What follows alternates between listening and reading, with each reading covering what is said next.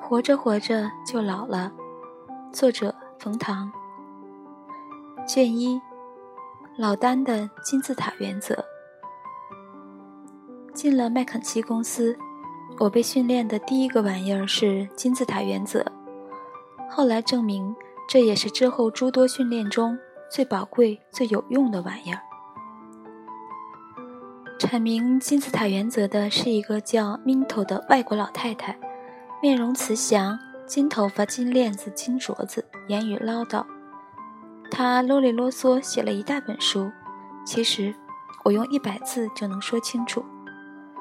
Minto 没学好自己阐明的金字塔原则，或者是故意啰嗦，冲字数、印书、卖钱、得版税，不用再在麦肯锡每周工作八十小时，当苦力，加速身体折旧。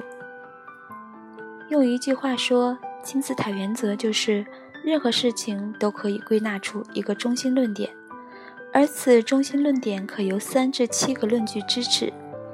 这些一级论据本身也可以是个论点，被二级的三至七个论据支持，如此延伸，状如金字塔。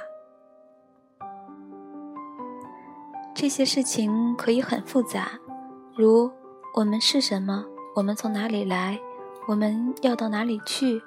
世界经济五年的走势，以及中国社会保障体系的建立等等，这些事情也可以很简单，如小贾见到姑娘为什么会脸红？老妈每天喝半斤白酒是不是很危险？以及当高中时候的梦中情人问你他现在该不该带着三岁的女儿离婚，你如何回答？等等。对于金字塔每一层的支持论据，要求彼此互相独立不重叠，合在一起又完全穷尽不遗漏。金字塔原则看似废话，但确实是一个伟大的原则，一个伟大的方法论。伟大用途之一，解决问题。当你尝试解决问题时，你从下到上收集论据，归纳出中心思想。从而建造成坚实的金字塔。有了这个大致的目标，问题解决起来最有效。伟大用途之二：管理手下。如果你是领导，有经验，有手下，对于某个问题，你根据经验提出假设，迅速列出第一级三至七个知识论据，分别交代给不同的手下。两周后。手下提交报告，你汇总排列，从而建造成坚实的金字塔。有了这个原则，管理起来最有效，领导做得最轻松。伟大用途之三：交流成果。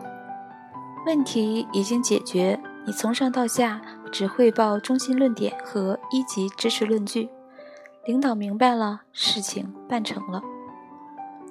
如果领导和刘备一样三顾你的茅庐，而且臀大肉沉，从早饭做到晚饭，吃空你家冰箱，你有讲话的时间，他有兴趣，你就汇报到第十八节论据：为什么三分天下，得数而能有其一？有了这个原则，交流起来最有效。作为中国人，需要小心的是。我们传统上日常生活的交流，不是从金字塔尖尖到金字塔基底的，而是相反。比如，我们通常这样对小王的妈妈说：“小王吃喝嫖赌抽，坑蒙拐骗偷，打瞎子骂哑巴，挖绝户坟，敲寡妇门。